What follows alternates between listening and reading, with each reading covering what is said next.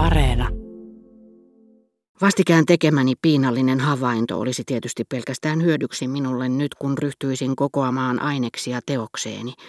Olin päättänyt, että se ei koostuisi pelkästään itsessään täyteläisistä vaikutelmista, sellaisista, jotka kuuluvat ajan ulkopuolelle, vaan minä liittäisin niihin muita totuuksia. Ja näiden joukosta tähdellisimpiä olisivat ne, jotka ovat yhteydessä aikaan – missä ihmiset, yhteisöt ja kansakunnat elävät ja muuttuvat. En vain pitäisi tarkkaa huolta siitä, että tilaa olisi henkilöiden ulkomuodon muutoksille, joista näin joka hetki uusia esimerkkejä, sillä ajatellessani teostani, joka oli nyt lähtenyt alkuun niin lopullisesti, ettei mikään ohimenevä häiriötila pystyisi sitä keskeyttämään, minä koko ajan tervehdin tuttujani ja juttelin heidän kanssaan. Vanheneminen ei selvästikään näkynyt kaikissa samalla tavalla. Huomasin miehen, joka kyseli nimeäni, ja minulle sanottiin, että hän oli herra de Cambremer. Ja osoittaakseen tunnistavansa minut hän kysyi, onko teillä edelleen niitä tukehtumiskohtauksia. Vastattuani myöntävästi hän jatkoi, siinä näette, eivät ne estä elämästä pitkään. Aivan kuin minä olisin ollut vähintäänkin satavuotias. Jutellessani hänen kanssaan tuijotin paria piirrettä, jotka saatoin vain ajatuksen voimalla liittää muistoistani koostuvaan, täysin erilaiseen yleiskuvaan hänen henkilöstään. Mutta sitten hän käänsi hetkeksi päätään. Ja silloin huomasin, että en ollutkaan tunnistanut häntä, koska hänen poskensa olivat muuttuneet punaisiksi ja turvonneet valtaviksi, ja estivät häntä avaamasta suutaan ja silmiään kokonaan – joten minä seisoin järkyttyneenä enkä uskaltanut katsoa noita ajospahkoja, sillä minusta tuntui kohteliaammalta, että hän puhuisi niistä ensimmäisenä itse. Mutta kuin reipas potilas ainakin, hän vain naureskeli eikä vihjannutkaan niihin, ja minä pelkäsin, että vaikuttaisin sydämettömältä, jos en kysyisi, mikä häntä vaivasi, ja tunnettelevalta, jos kysyisin. Mutta eivätkö ne harvene iän myötä, De Cambremer jatkoi minun hengitysvaikeuksistani. Vastasin, että eivät. Voi kyllä vain. Sisarellani on kohtauksia huomattavasti vähemmän kuin ennen, de Cambremer väitti vähän riitaisaan sävyyn. Aivan kuin minun tilanteeni ei voisi olla toisenlainen kuin hänen sisarensa, ja aivan kuin ikä olisi lääke, josta hän ei voisi hyväksyä, että se teki hyvää rouva de Gaucourtille, mutta ei minulle. Rouva de Cambremer Le Grandin oli nyt tullut meidän seuraamme, ja minä pelkäsin entistä enemmän vaikuttavani sydämettömältä, kun en valitellut oireita, jotka näin hänen puolisonsa kasvoilla, mutta en silti uskaltanut ottaa asiaa esiin. Olette varmaan iloinen nähdessänne hänet taas, rouva sanoi minulle. Voiko hän hyvin, minä vastasin epävarmalla äänellä. Hyvä luoja ei hassummin, kuten näette.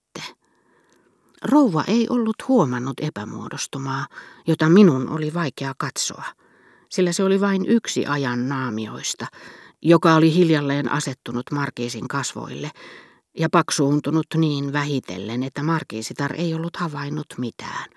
Herra de Cambremerin lopetettua kyselynsä hengitysvaikeuksistani oli minun vuoroni tiedustella hiljaisella äänellä eräältä läsnäolijalta, oliko Markiisin äiti vielä elossa. Sillä kun on arvioitava kulunutta aikaa, vain ensimmäinen askel tuntuu raskaalta.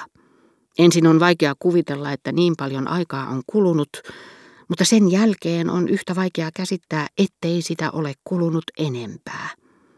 Emmehän me ole koskaan ajatelleet, että 1200-luku olisi kovin kaukana, mutta silti on vaikea uskoa, että vielä on jäljellä 1200-luvun kirkkoja, joita Ranskassa on kuitenkin vaikka millä mitalla. Muutamassa hetkessä minussa oli tapahtunut sama, mikä tapahtuu hitaammin ihmisissä, joiden on vaikea uskoa, että joku heidän nuorena tuntemansa ihminen on elossa nyt 60-vuotiaana. Ja vielä vaikeampaa on 15 vuotta myöhemmin tajuta, että sama ihminen on yhä hengissä ja vasta 75-vuotias. Kysyin herra de Cambremerilta, miten hänen äitinsä jaksoi. Hän on edelleen ihailtava, Markiisi vastasi käyttäen adjektiivia, jota päin vastoin kuin niissä heimoissa, joissa iäkkäitä sukulaisia kohdellaan armottomasti, käytetään eräissä suvuissa vanhuksista, joiden puhtaasti fyysiset ominaisuudet, kuten kuulo tai kyky käydä jalkaisin kirkossa tai taito suhtautua kuolemaan tapauksiin tunteilematta, nousevat heidän lastensa silmissä suuremmoisen henkisen kauneuden merkiksi. Joidenkin kasvot olivat entisellään, mutta heidän tuntui olevan vaivaloista kävellä.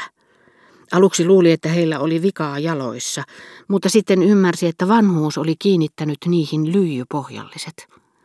Joitakin vanhuus vain kaunisti, kuten Dagrigenton ruhtinasta, tuo pitkä ja hoikka mies sammuneine katseineen ja hiuksineen, joiden tarkoitus tuntui olleen pysyä ikuisesti punertavina, oli kokenut hyönteismäisen muodonvaihdoksen ja saanut seuraajakseen ukon, jonka liian kauan näkyvillä ollut punainen tukka oli kuin loppuun käytetty pöytäliina, kun se on heitetty pois ja korvattu valkoisella.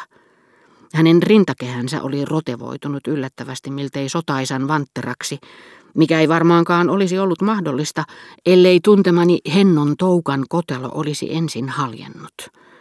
Hänen katseessaan oli itsetietoista vakavuutta, johon sekoittui aiemmin tuntematonta kaikkiin kohdistuvaa hyvän tahtoisuutta. Ja kun tämä nykyinen mahtava ruhtinas kaikesta huolimatta muistutti jollain lailla sitä muotokuvaa, joka oli säilynyt muistissani, minä jouduin ihailemaan ajan omintakeista uudistavaa voimaa, joka olemuksen eheyttä ja elämän lakeja kunnioittaen osaa tällä tavalla vaihtaa kulisseja ja luoda rohkeita kontrasteja saman henkilön peräkkäisten hahmojen välille.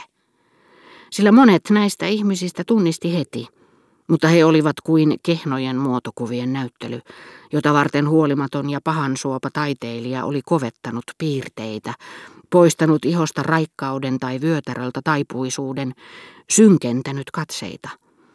Verratessani näitä kuvia niihin, jotka häilyivät muistini silmien edessä, pidin vähemmän näistä nyt esillä olevista. Aivan niin kuin usein kun ystävä antaa meidän valita itseään esittävistä valokuvista, ja joku niistä tuntuu niin huonolta, että sitä emme halua. Minä olisin nyt halunnut sanoa jokaiselle tuttavalle hänen näyttämästään kuvasta, ei tuota, se ei ole hyvä, se ei ole teidän näköisenne. Enkä olisi uskaltanut lisätä, kauniin suoran nenänne sijasta tähän on kuvattu isänne ruma kyömy, jollaista en muista nähneeni teillä.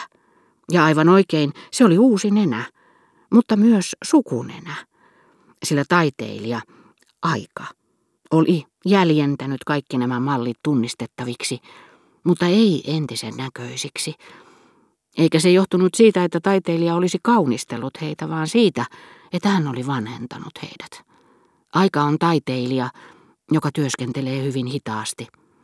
Niinpä Odetten kasvojen jäljennöksen, jonka olin havainnut tuskin hahmoteltuna luonnoksena Gilberten kasvoilla sinä päivänä, jolloin tapasin ensimmäisen kerran Bergotten, sen oli aika nyt kehittänyt täydellisimpään näköisyyteen, toimien kuin taiteilija, joka pitää teoksen itsellään pitkään ja täydentää sitä vuosi vuodelta.